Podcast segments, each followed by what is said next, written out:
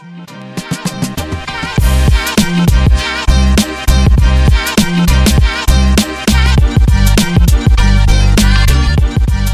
up, guys? Welcome back to the Physique Factory podcast. And today we have a guest, and that's him. Him. So, do you want to start by just telling us a little bit about yourself, what you do, and your experience with bodybuilding?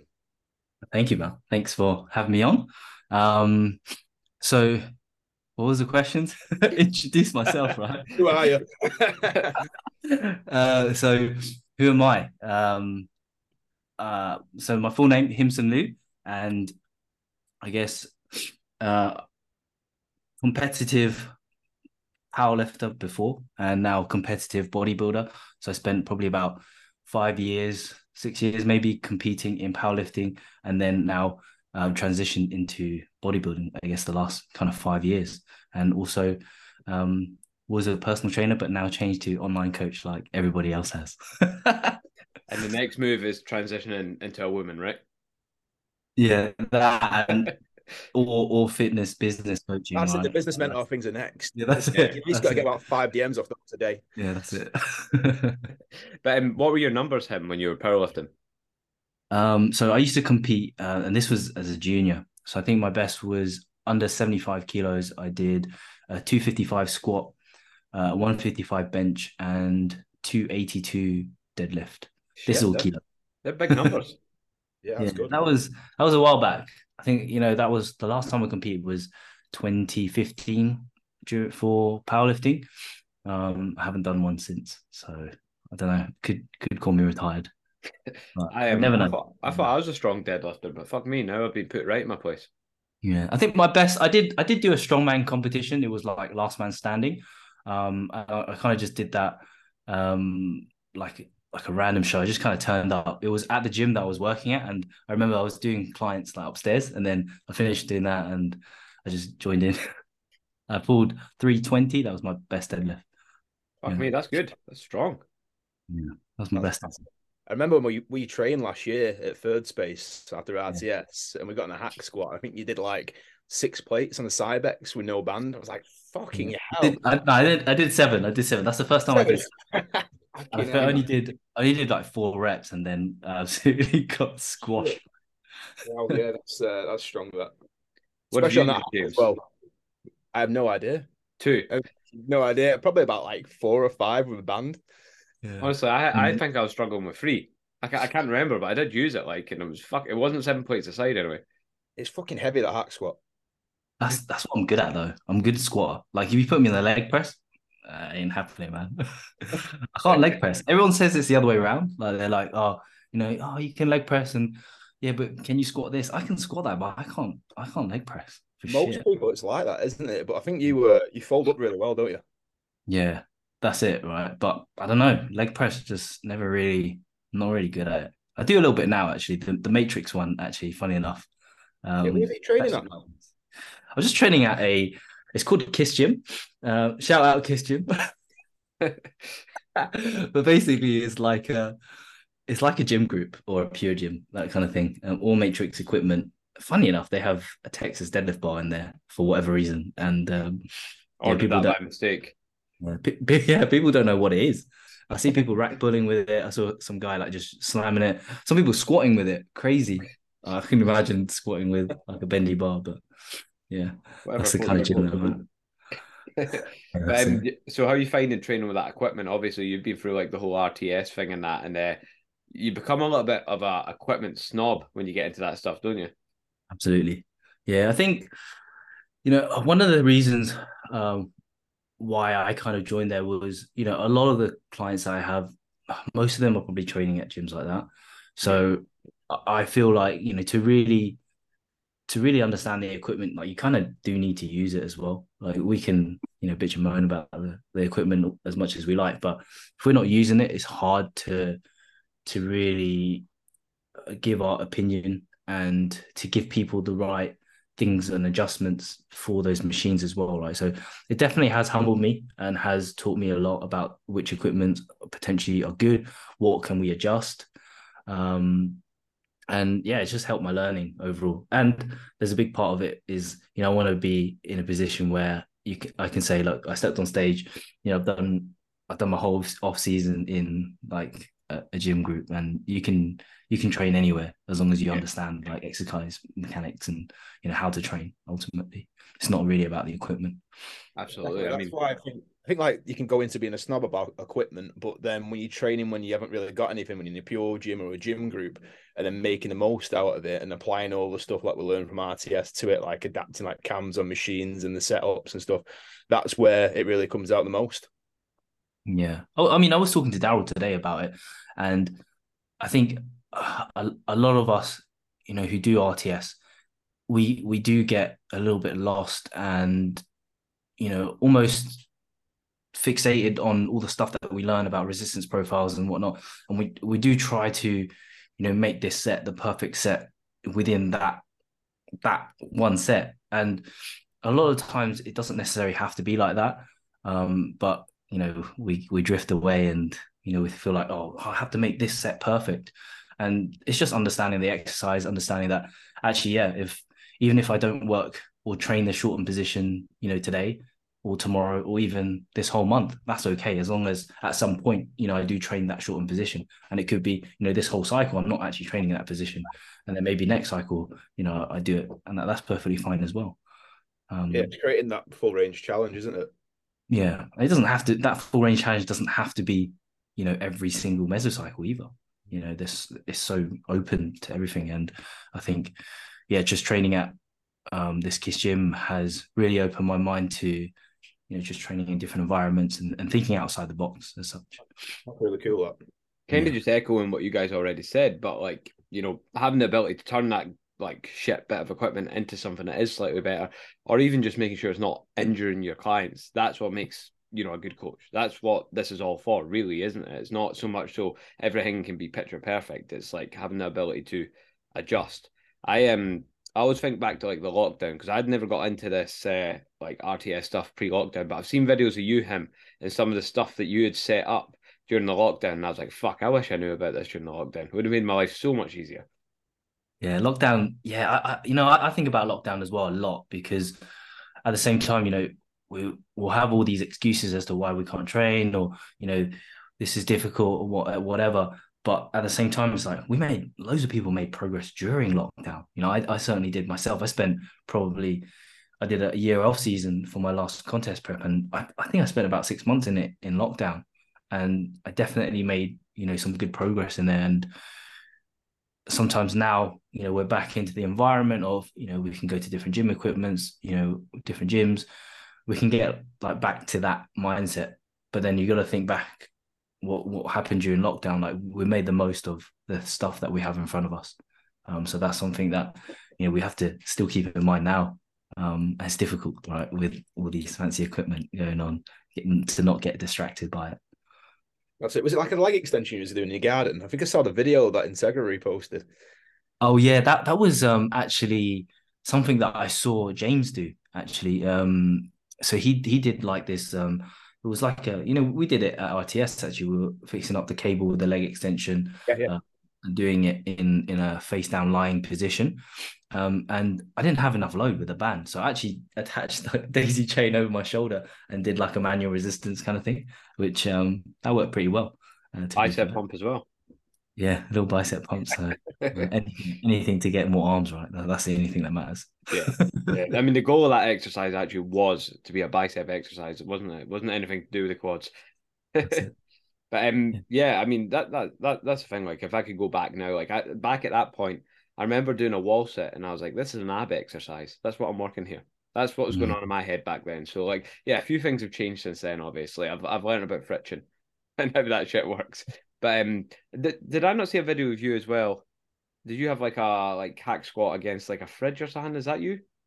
Yeah, that's that. That was a don man. That I tell you what, I, I look back on my Instagram the other day and it's up there, and I was just thinking those are some of the most brutal sets I've ever done for legs. It, like I remember, leg that like the leg leg day would come, and every time during I've never not wanted to do legs so much in my life um, because the program James every week. It, it was it was the front foot split squat, and that fridge hack squat thing, and you know, I had two bands around my neck. At some point, the bands were like there was so much friction and tension it would like pull against my skin. So I put like you know the the squat pad there, um, and I had these like massive like fifty five kilo dumbbells, um, and they're just like hanging all over the place, leaning against the fridge. Um, it wasn't yeah, it wasn't very comfortable, but you know you make do right. I hope um I hope Prime aren't listening to this. I hope you've patented the um fridge hack squat, or they'll be making their own version of that soon. We had to we had to throw away the fridge. Oh, it was a broken fridge anyway. But by the end of lockdown, you could see like because it was I had these metal dumbbells and um they were like scraping against the the fridge door. Why the fridge though? It was the only thing that was there available to like, and it because the fridge had this like um I don't know, it was like chrome. It was like super smooth. So like I didn't need to put a foam roll on my back to slide up and down. So it was Ah, like, yeah. kind of like the friction there. So it was nice. so it felt like it was a really smooth Smith machine, basically. So um, what brand of fridge do you recommend for that? Him. It was actually, I think it was Hotpoint, I believe. Shout out to Hotpoint if they want to start um spots and whatnot. don't, don't dare use a Beko. Put that down there with Matrix. But um, yeah, I mean, we've all come a long way since then. But it, it just shows you how much we actually love this shit training that people went through stuff like that to actually train. It's fucking mental, really, isn't it? Yeah, I think that that that was really useful lockdown. Like to, I think everyone needed it to just take that step back. Um, and I, maybe we need it again, but that. we all just went to a point where there was a lot of posts about, um, you know, resistance profiles, doing this, you know, this machine, that machine, and you know, lockdown came and it was like, the, all you got is some resistant bands, you know, your body weight, and you know, maybe a set of dumbbells or barbell if you're really lucky. Um, I had the, the Reebok step, which was adjustable into a bench. That that held up for the whole lockdown, and that, that went up. That shot up to like 250 pounds. You know, it's absolutely The price of equipment over lockdown was fucking ridiculous. God. And people are stuck with the equipment now that they've overpaid for, right? Yeah, you wouldn't But- get that money back now, that's for sure. I, I bought like a barbell and some plates and things like that during the second one, but during the first one, I actually had somewhere to train, so I, I couldn't complain. I, it it Mm. wasn't like a lot of equipment, but I had certainly had somewhere I could uh, could use. But I done a lot of barbell based training, and the same as you, him. Like I started, um, I actually started a, a competition prep during the lockdown, which was a fucking stupid idea, but still some some great training days back then because you could literally just live like a bodybuilder. It's like everything revolves around training that day, and that's it. Just focusing on that, wasn't it? That's the Yeah. there's nothing else to focus on. You don't need to focus on work. I was like still working like most of the time over lockdown, and nearly got arrested like three times because they kept the gym open. And I remember it was like uh, it was the second one, so it was in like December, and um, we had the lights turned off in the gym, and it was like six in the morning. It was totally dark. I was going around with like the torch on our phones, looking at the uh, machines, like what weight to put it on, and everything, trading clients. It was fucking insane. Did you see all the stuff in Liverpool when um was it Nathan Dasher left his gym open? Oh yeah, People were legging it. They were like, because the police would come close it down, right? And then he would open up the back and be like, fucking everyone run, and people would run in, all sorts of stuff. Fucking mental, man. yeah. The uh, the police smashed Train, Oh, just didn't a fucking train. That. Like there's people fucking killing, shooting, whatever, right? These guys just getting gym training during lockdown and it's fucking police chasing after you. Imagine that. Getting Yeah. arrested for doing your job, James. Yeah, literally, yeah. Nearly, because there's police coming in like the back door and the front door and was literally just stood there in the dark in silence with like 10 clients in the gym as well. Uh, so they without- stayed there for like three hours. Without naming them, it's it's quite a established gym in your area as well, isn't it? Yeah, Manchester is probably the, the big, the, yeah, one of the biggest gyms in Manchester. Yeah, So when did when did you guys open up Physique Factory then? it's a good question. December, no, yeah, December 2021. Okay, so it's after after lockdown then. Yeah, yeah, yeah. So it was, uh, when was it? We went to our, yeah, we did in Integra, like the actual foundations, the first like ever course of Integra. We did that in August, or we signed up in like June, did the online lectures, and then we um met up for the, the like the two day, two or three day course in uh in August, and then that December we just set up the Physique Factory. It's actually your idea, James, wasn't it? It was you that messaged me. Oh yeah, Yeah, I can't remember what that message said, but it was something along the lines of, "Do you like the color yellow? Do you want to join my brand?" And that was it. And I was like, "Yeah, I fucking love yellow. Yes." it was actually orange at the time. Gold.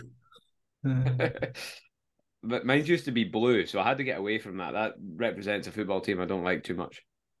Oh, there you go. That's more than enough reason. But it wasn't going to go green and white because that's just. I'm trying to edge it towards that because we went from like orange to like yellow to like next thing's green. That's that's the way it's headed. The hoops. I think the color scheme that you guys got is good. I like it. For now, till we get to green. Fuck that. We've spent so much money on fucking designers and websites and shit like that that like started on them. Just leave it there. I just don't even say it. Really? Not bad. There's a fraud case. That's really? all I'll Put it say. Um, But um, Yeah. yeah, we'll we'll change the subject quickly. So um him, how's how's your career been? Where where did you start like um working? Did you work at UP? Am I right there? yeah, I guess before that, um, obviously I went to uni. Um, I graduated from uni, um, and I got my first job at this gym called Lifestyle Fitness, which has now turned into I think a gym group, um, which was next to Wembley Stadium. So we used to get like free tickets to watch the games. There's um, Um, there's one of them in Ireland and a place called Ballymena where my missus is from. It's like a kind of chain version, so they must like still exist as lifestyle. Does still exist? Yeah, they thought- do. in Manchester as well. Yeah, they were in Manchester too, but Yeah. I, I, I thought they were completely shut down. Um, Yeah, it's like know. a twenty four seven sort of thing. Yeah.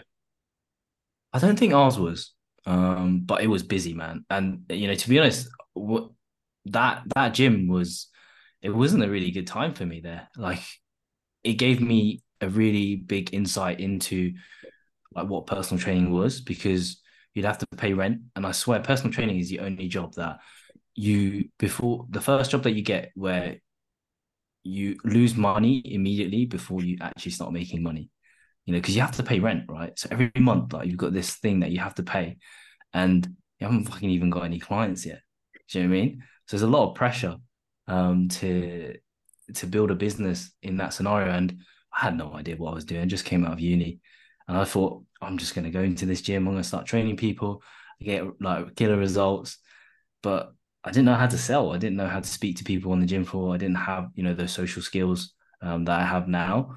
And it was a fucking struggle. And you know, I think within the, probably the first two three months, the amount of times I wanted to just give up and just quit, and I was like, oh, what the hell am I going to do?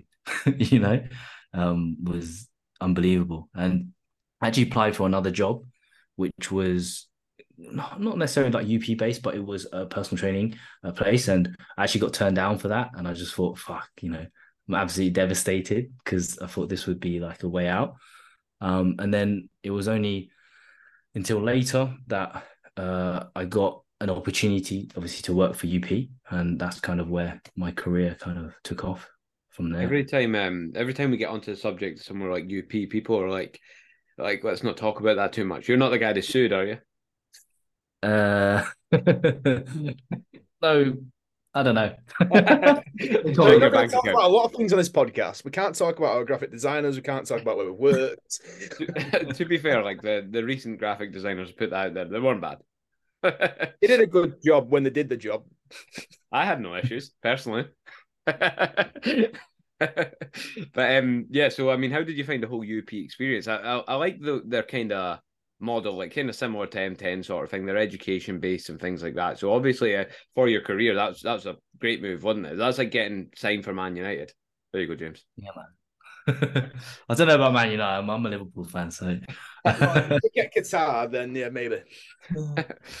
but yeah, do you know what the UP experience was at the time? It was absolutely incredible. Um, you know, if I look back in hindsight, I would not be where I am today if I didn't have that opportunity to be there. And I think everybody who has been through that experience will probably say the same. Um, I think, you know, what I learned from that position and just being able to do the job that I always wanted to do, which was just to coach people and not have to worry about selling, you know, not having to worry about marketing, just doing your job, right? That those places like that, they're they're incredible to to I guess an up and coming uh, personal trainer to to learn your craft. uh, and over that those years that I was there, you know, I learned so much. I did so many hours of PT when I was there. I was doing at one point. I, I remember doing about sixty hours a week of PT, and Oh, that, that was I knew that that was my limit. You know, that was really my limit, um, and I probably would not go back to that ever again. But it was an experience, and you got you have to you know learn that. Right. Did you like getting up at half four in the morning and getting at like eleven at night? because I, I moved to Singapore right to to work for UP. Um, so I didn't really have any friends, didn't have any like family that were over there. So I was working Monday to Sunday every single week. Um, and uh, not that I did loads of work on a Sunday, but you know I would do you know a couple of hours for sure. Um, every day I was probably in the gym for like six a.m. kind of thing. Um, I had I had an electric scooter before it was even a thing here, and I fucking I loved it, man. You know, it take me like 10 minutes to get from my house to the gym. And I was just like bomb it down in this electric scooter at like five o'clock in the morning, get into the gym, you know, train my clients. I remember doing like stupid things like we did like 14 hours of PT in a day.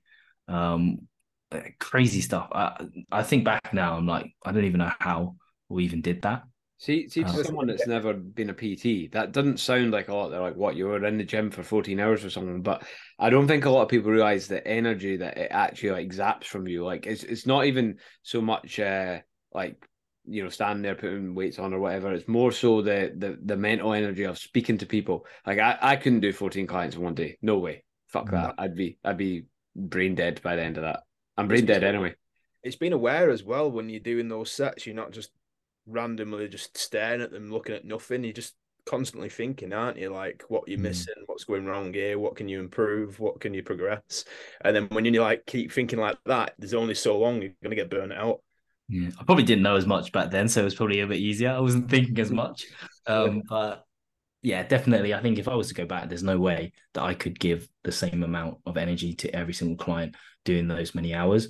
But it was a learning experience and it gives you an idea to know, okay, this is what hard work is like. This is the top out of your personal capacity. And you find out, right? Um, you find out where you sit on that continuum. How much do you really want to work? How much that you can actually handle? Um, and then everything else feels, you know, kind of easy. Like if I do 30 hours of PT night now on the gym floor, it's like whatever for me. You know, I could Yeah. do it any day, right? Because I've been, I've experienced 60. Would you Uh, um would you go back to PT in the gym floor? I'm not sure. You know, I, I do really love PT. Um, I still think there's, you know, there's a huge market for it. It's it's pretty like it's a rewarding thing to be able to see people um and to help them. Like sometimes when you're doing it online, you know, you want to get a point across and it just takes that little bit longer, right? Versus when you're doing PT, I could just go boom, set them up, right? But then maybe that client doesn't learn as much through that process versus if they're self-discovering and you're guiding them through that discovery process. So I, I don't know. I think just in terms of long term, like I want to have a family, you know, I want to have kids, I want to spend time with children as well. So it then becomes one of those things where I think it is quite a difficult job to maintain, you know, and still have a family at the same time. I don't know. Um, but Yeah. in the gym, I, I don't really see many, you know, 45, 50 year old personal trainers still doing loads of hours on the gym floor, right? I, I would say if that's an aspiration of yours to have a family, then definitely online is a way because like, you know, I'm this is only night a week. I'm here at like like bedtimes and I'm on here doing podcast sort of thing. So it's like, you know, the you you kind of miss out on a lot, but at the same time, obviously with PT, you're obviously not always busy in the middle of the day. So like there's opportunities. Like I have I, I've kind of got set times where, you know, where I'll, I'll, I'll be with Grace and things like that. But like, uh, yeah, I'd say it's it's not the best. And if I could turn back the clock now and start everything online, having known that it was like this, I probably would have. But um, I I like the one to one side of things as well because sometimes you sit here like today, sit here and do check ins, and I've not really spoke to anyone until like an hour ago. like, not actually physically spoke to anyone. Person, No. sort of What's that? in person, sort of. Yeah, yeah, that's. Well, I mean, I spoke to my missus when she came in, but you know what I mean. but um, yeah, no, definitely. There's, there's that's pros and cons. There's What's pros and cons. I think there's pros and cons, and Yeah. I think some people are doing. There's a lot of hybrid models now, so people do like a little bit of PT. Maybe they can do afford to do a lot less hours and then do you know um, a chunk of online as well. I think maybe that that could be a best of both worlds. Yeah. Um, then you're not kind of throwing all your eggs into you know one basket as such. I think the Uh, hybrid model. I've actually done it. I've got quite a few clients on a hybrid model, and uh, I think it works very well actually. Um, because you are getting again covering that stuff in person, and as you say, you can cover it a hell of a lot quicker, and then they go away and apply it themselves. So I think it is for a lot of people, it's a good model, but it depends on the client. Like if you've got Brian, a client that's brand new to training, then you know taking them in the gym is going to be the easiest way to get them started. Yeah. Sometimes online it allows you to coach maybe some people that would potentially never be getting any coaching, right? So Yeah. you might have um, let's say if your model is to coach some uh, personal trainers, Yeah. right? You're, not going to be personal train like you're not training them in the gym. They know how to train. They just want a little bit of additional accountability, additional support, program design, those kind of things. Um, and they may potentially be people that you would never be able to coach unless you did online coaching. And I think really the model is perfect for them. And but a lot of I guess now it's a lot of beginners who've never stepped foot in the gym. They do a lot of online coaching. And I think if we go back 10 years ago when I first started doing personal training, that that model just didn't work for those people. Um, and now it's kind of been adapted a little bit better to that. But um, I would still say, you know, a good personal trainer would still be um, better in that scenario. Yeah, Yeah, I- you I'd experience of what you're doing in the gym, don't you? If you're coaching like a total beginner and they don't have a clue how to perform the movements, even though you might have like a massive exercise library, um, we ask them to like send videos over, but they just look nothing like what they should, and they just it's so hard to get it across to a beginner. Yeah, and it, it again, it, again, I guess the context is it depends on what that person wants. If they just want to lose a little bit of stomach fat, that's probably cool. But if they really do have some massive physique aspirations, I think that then becomes very, very different. Different, right?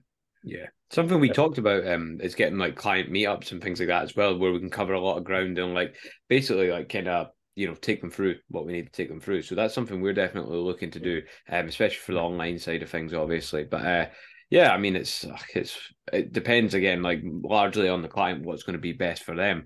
Um, I had something to bring up there and I forgot all about it. Location as well, right? Because then I've got a lot of clients that are in Asia as well, right? Um, so it becomes it's quite difficult to do that. So you might do a client meetup, which is in the UK, but it's like unless I fly out there and do a massive client meetup in Asia, you know, and then even if I did that, not everybody is in like Hong Kong or in Singapore. They may be scattered, you know, some people in Malaysia, whatever, and it's not like that convenient to meet up. So you know, you, you've got limitations there as well. Um, Depends how dedicated they are to you. hmm. Yeah, one so of these things like um like a cult like kind of behavior. It's like, well, him says go here, we'll go here. Him says drink this magic juice, we'll drink the magic juice. That's how you Yeah. make money. but um, so let's I kind of skip forward a little bit. So you you obviously get some amazing results. Like I've seen your results all over your page. Um, talk to us a bit about that. What what um what are the challenges you face with, with your clients and how do you overcome them? Very broad question. I think you know the challenges are no different to any, anybody else's challenges with their clients, right? Um, you know, most people have, whether you're intermediate, whether you're a beginner, whether you're advanced, most people have very similar like lifestyle um, difficulties, and a lot of it comes down to you know your social occasions, um, and I think really how how to kind of overcome that is you know just having massive communication with your clients um i think a big part of you know coaching isn't really necessarily all down to the knowledge that you're giving that individual but more so the lifestyle tools to handle that knowledge and how to apply it. And i think that's been the biggest changes to my coaching which has allowed me to get exceptional results How um how does your model work? Because a lot of people like I don't know about you guys, but I've jumped on a few calls with people who are potentially looking at coaching. And they're like, "So do you like come on Zoom and do the workouts with me?" I'm like, "No, that's that's not what this is." So um, what what what's your kind of model look like? Do you do like kind of loom feedback sort of thing? I mean, how how does it all work? Yeah, so I do a, a mixture of different things. It just really, it really depends on what that client needs in that scenario. So most of the time, yeah, I'll do like a Loom for feedback. But then outside of that, you know, during the week, I'm still talking to them. You know, I may that may be WhatsApp support. Um, we may be sending over, you know, some um, very nice uh, voice notes to each other. there may be, you know, some memes involved, some pictures, you know, screenshots or videos, um, you know, explanations. It's, I guess you could say, yeah, the, the feedback generally is done like once a week. The the main feedback is done via uh, Loom, but ultimately, all you're trying to do in this feedback is trying to get information across to that client. So, however or whatever way that that client can take in the information the best, that is the best way to give it to them. You could do Loom all day, and you know you could give you know the best you know I don't know video on Loom to them, but maybe they're really busy and they can't be fucked to watch it. Then they're never going to see your check-in feedback, right? So that in that instance, maybe just ask them, say, "Hey, is it better for me to just send you a WhatsApp voice note?" And yeah, as long as you're getting the information across, as long as you're providing value, you know that that's the main thing, right? yeah, we operate a, quite a similar kind of model, really, to that. Like a few of the check-ins I'd done today, um, I was like in on them, and I was like, you know, there's not too much to talk about because I've been talking to you that much anyway. That mm. there's hmm. not really anything to. I can make your life easier if if the communication is kept up in between check-ins. Check-ins become easy. Yeah. So, sorry, carry on what we've got um, in our form, like pretty much what you just said. At the end of it, we've got like an option. Say if you want a Loom or if you want like WhatsApp feedback, you know, with, with a voice note or like that. So whatever the client prefers, because like literally, like you said, they can't be asked like sitting down watching a Loom for that long. So it depends on who that client is, doesn't it? Yeah, that's it, right? Um, each each person is very different. If you get somebody who's really into like watching Loom and they see the value of it, then yeah, maybe um, do that. But you know, I think really is is how you you give that information to them. Like the information is the most important. Yeah. Uh, so difficult clients, for example, if you get someone who the communication isn't there, and you don't know they're doing what they should be doing, or they're tracking what they should be tracking, how do you go about that? This is this is tricky, man. I think there's no. I don't really have a one way to go about it. Um, I, will try fucking loads of different shit just to to see if I can, you know, get them um to do what I need them to do. Like I'll I'll poke them, you know, I'll fucking, you know, message them on WhatsApp constantly to see, you know, what's kind of going on. And then if I feel like that's not really working, I might just, you know, sporadically call them, you know. Um, yeah. a crazy thing, right? to do in the modern era to actually ring someone up. But um, yeah, I might actually ring them or um, see, you know, how I can actually help them. You know, communication is key, or I might even meet them up, go for a walk, you know, things like that if they're local, and just to talk. Um, and sometimes, you know, they're just in their head a little bit. They might try to avoid check-ins because I always see it as, and one of my clients we spoke about this before. The check-ins are a bit like, um, you know, you know, when people go to church and they go into those booths where it's like the sin, yeah, you have to. yeah, you got to confess all your all your sins, right? And people don't want to be there, right? Because they have to own up and take ownership of everything, and that can be really scary. But then, it, you know, if you just speak to them on the phone, it, maybe it's less scary. Um, and just trying to find ways to that help them to get to where they need or where you kind of want them to be or where they want to eventually be. Um, I guess your the job as a coach you, you can't be you, you you know you want to have systems to make things scalable right? But i personally feel like at the same time like my goal is to get results. So however way that i can do that um i'm gonna you know try my best to, to do it. You know i might think of something out of the blue and be like i want to do this to this guy. See we'll see what happens you know? Yeah um we actually take all our clients' addresses when they first sign up, and if they're not doing Mm. check-ins, we just go around the door. Just you know, me and I actually do. I do take my clients' addresses as well. Um, not not for that reason. I, I I was kidding, like, but um, well, maybe not. Depends, you know. Someone doesn't check in. Imagine that though. Imagine you turned up to see see what they're like. Oh me, shit. me and James both in our vests. Like, Yeah, what the fuck are you up to? fucking I've not heard from you. let us see your cupboards. What food you got in there? yeah, but I think yeah, it's it's. I guess that comes down to just going above and beyond, right? To to try to help get the result for your client. Uh, yeah, that that really is above and beyond. But um, be yeah, I mean, I mean, what other coaches are going around to clients' doors? I mean, yeah, Yeah, breaking into smash That'll be- that would be scary. Have you seen that guy? Um, there was there's a video that was out ages ago, and um, there's one guy who was eating like a burger or something in I don't know some American place, and there's a there's a guy he's like massive. He just runs through. He's like, "What are you doing?" oh, that's um, It's a burger out of his hand. that's Arms Corleone. Is it? I Yeah, don't know. That's what he calls himself. Um, he's from London. That guy, the guy I'm thinking about, quite a big guy. I don't. I, no, I know the guy you're talking about. No, I don't think it was him that was doing the video. He do, Um, does loads of videos like that, doesn't he? Yeah, It's um, it was that uh, what's it was that blessing. I think he did it. I think he did a version of it, but Yeah. the original one was not from him. But it was Uh, serious. but I, I don't think it was serious, but it was is that yeah, it's Yeah. quite funny. I th- I think he actually kicked it out of his hand. it's just gone flying. It's I was kicked to it. Whatever Uh, gets results at the end of the day. I mean, the client's paying for a result, so I mean, whatever gets them that. Yeah. Did you ever watch um the, I think Ian Wright did one where he was trying to help um kids uh overweight children or something like that. And um it was kind of like uh you know those uh, that that type of video like uh Super Size Me that kind of style, right? Oh, yeah.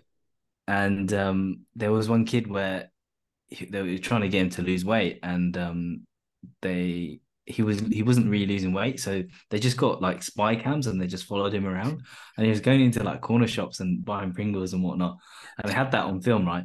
And then they kind of approached him. uh, I think it was Ian Wright approached him and said, "Look, man, what like what are you doing? Like you're not you're not really sticking to the the nutrition plan and whatnot." And he was like, "Nah, man, like I I did." And they're like, and they showed him the video. And then do you know what he said? He goes, "Nah, that, that's not me." Imagine, like, nah, that's not me. imagine you could actually see what your clients are doing though. Like, how many of them lie to us? Like, we we, we know people lie. Like, but imagine actually seeing the truth of it. I'd love to just see like some sort of Yeah. cam for the day. Like, what are they actually doing in the day? Like, it'd be, I had a it'd be interesting.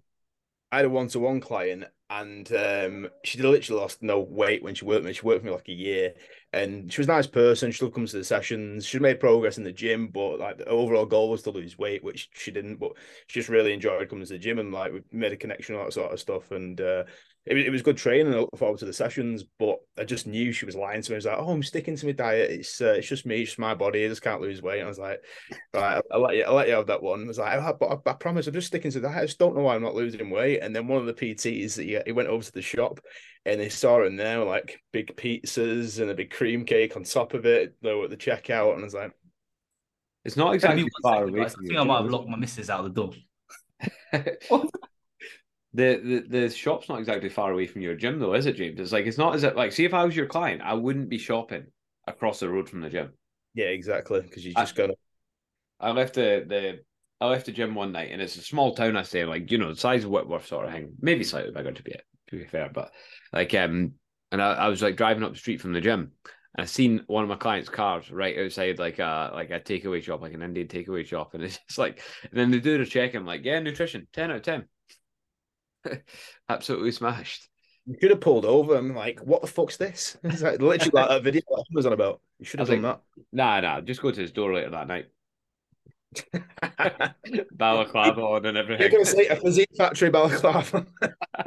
yeah, at least it's branded. Keep everything on brand. Physique Factory baseball bat as well. With, with yeah, yeah, wire get around literally brand everything. Yeah, they won't even know it's us.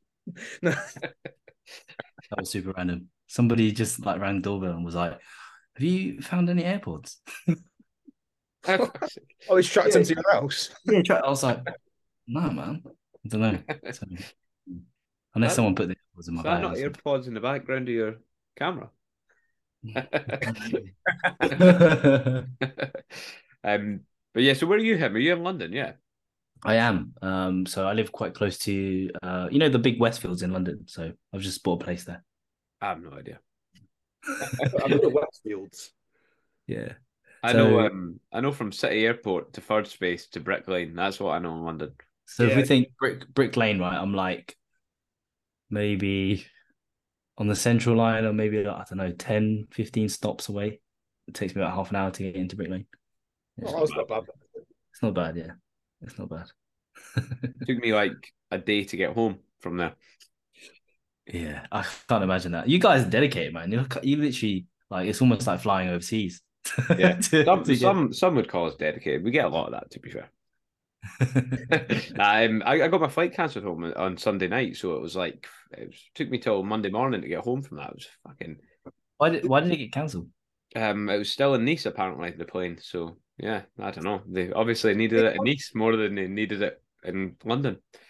They compensate you for that from like Well, traveling. I've, I've just claimed for it because, like, I, I got a taxi from, I got an Uber from London City to Heathrow because that's where the next flight was from the next morning. And I had to pay for a hotel as well. And I got one of those Hilton hotels um next to Heathrow. And I checked in. The woman's like, "Here's your welcome cookie." I'm like, "Will you fuck off? Do you know how hungry I am? It's been a long ass fucking day. The last thing I need is you putting a chocolate cookie in my fucking face." Yeah, she doesn't know you're on prep, right? no, but she should have known. She should have been following my socials. I'm I'm Um, going to Oklahoma, right, to do uh, mastery in July. So I'm like, I, I haven't traveled abroad since 2019. I think, or even before that. Um, Wow, that'd be cool. I'm, I'm like, oh shit. It's a big investment. That. What's that? It's a big investment. That we're we're going to call you dedicated now. yeah, it's it's definitely. To be fair, the first time I did RTS, I actually flew from Singapore to do it. Um, yeah, so I did it like three times because it was like consecutive months. So I flew back and forth from Singapore to to do RTS initially. yeah, that was with Michael. Like, yeah, Yeah, that was a it was that um that urban fitness when we did it. So yeah, it was it was a good experience to be fair. so is this your first time doing it with Tom next month? yeah, that's the first time I- I've Yeah. never met Tom. Um, That- so That'd be cool. That's something was- we were looking at, wasn't it? It, it's weird with that because we've watched other videos. It feels like we already know Tom, even though we've never met him. yeah, I don't I don't know. Um, obviously, I think it's quite scary. You know, when people are really really smart, Yeah. I think he's actually it's quite intimidating, right? Um, so I, I don't know. Um, I feel we'll like see. he already doesn't like me. You know that, yeah, and he's probably never met you, never seen your profile or anything like that. but he fucking hates me. Yeah.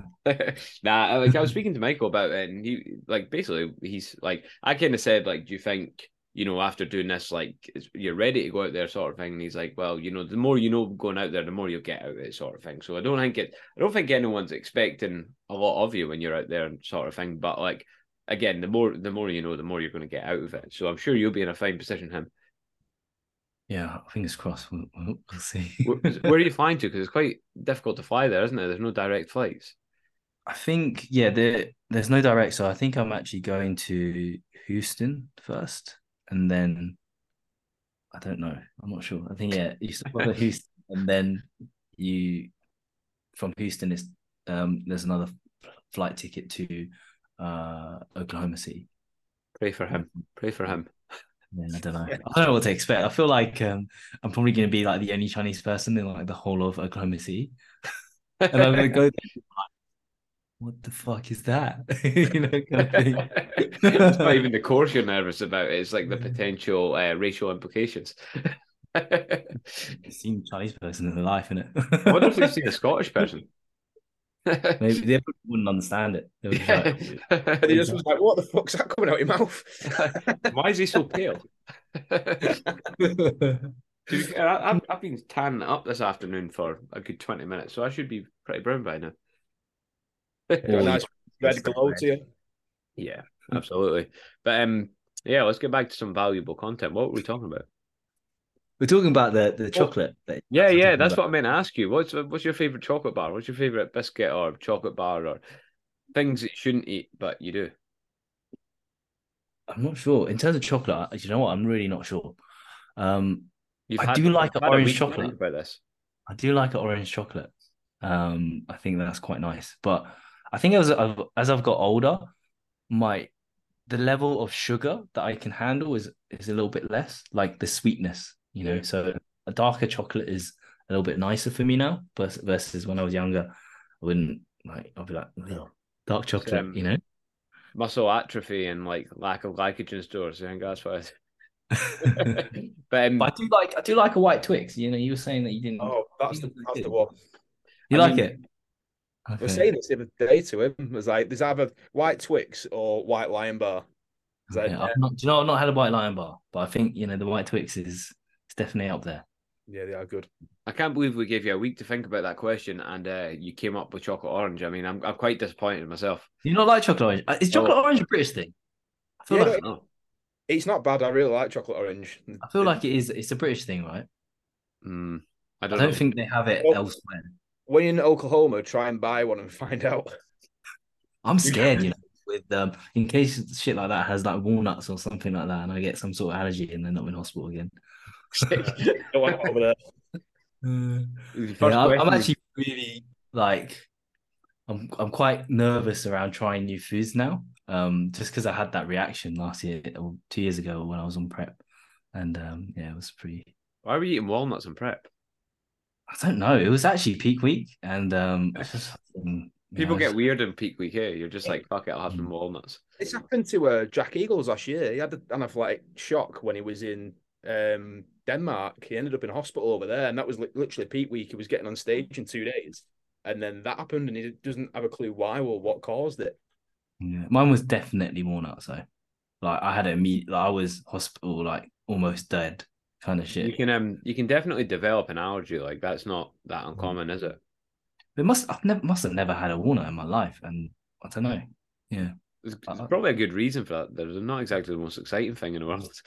I think they're they're in carrot cake, right? But I, hmm, I don't Hmm. know. Maybe I haven't had a carrot cake.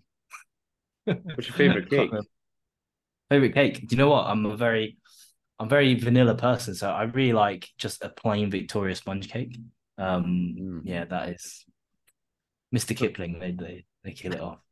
It's not really a um, a cake as such, but I do like a millionaire slice. You know, the, that's a bit of me.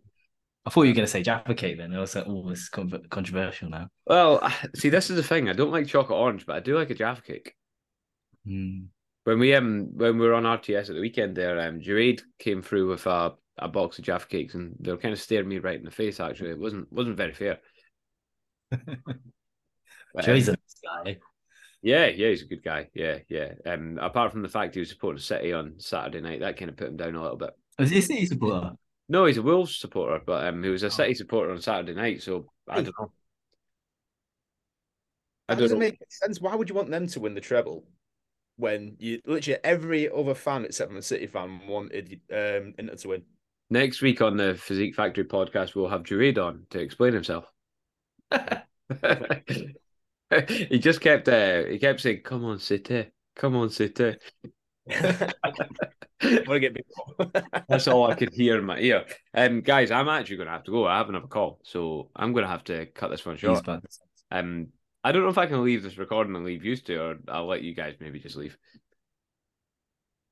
Can I? No, we'll, uh, we'll just wrap it up here if you want to do that. It's- Yeah, yeah, cool, cool. We'll wrap it up. But I feel like we never got a lot out of you today, Hym. We maybe need to have him part two. I think we just took a lot of shit. Yeah, That's that's, what we do.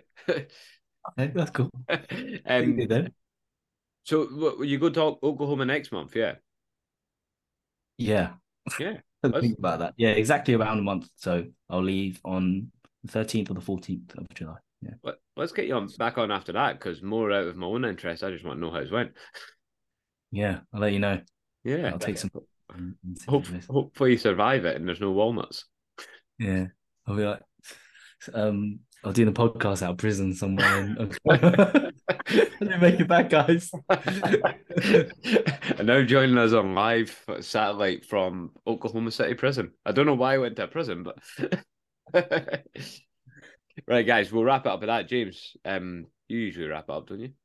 I think you do, don't you? I do the opening, you do the closing. All right, sorry. And guys, thanks for listening uh, to another episode of Physique Factory Podcast.